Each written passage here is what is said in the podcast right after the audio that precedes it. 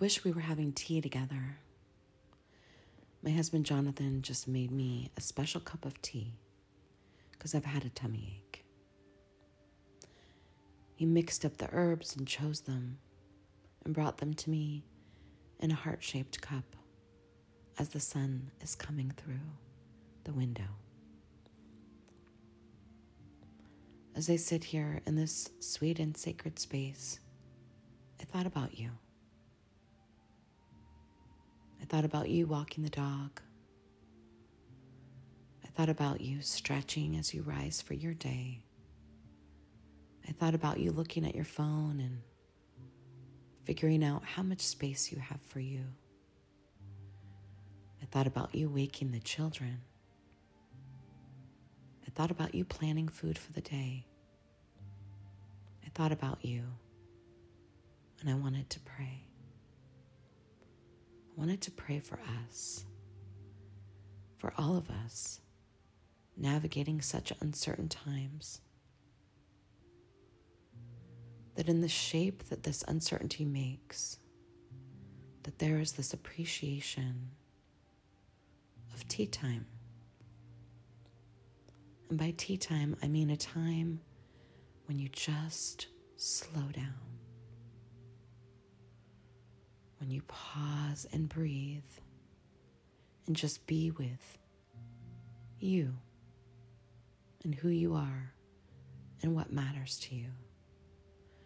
I wanted to invite you to tea time, to time with the muse,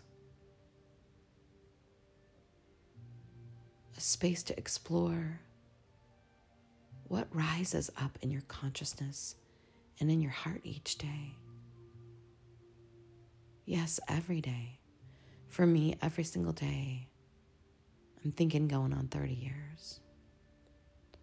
This ritual of pausing, for me, often includes you.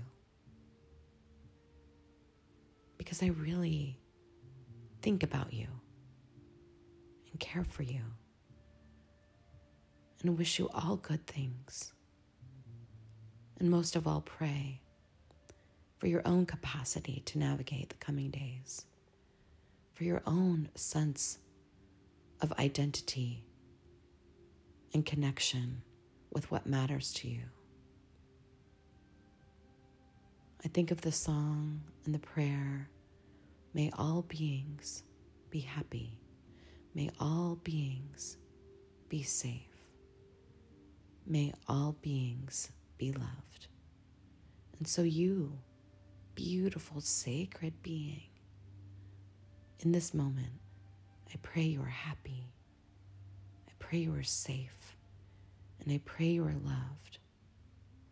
And if you do not feel happy, and if you do not feel safe, and you do not feel loved, may this little tiny message, arriving in a heart-shaped teacup, bring some encouragement to this day. I don't know how it works, but I know that as I speak these words, I'm feeling connected to you, and if you too feel connected to me, that's enough. We are connected.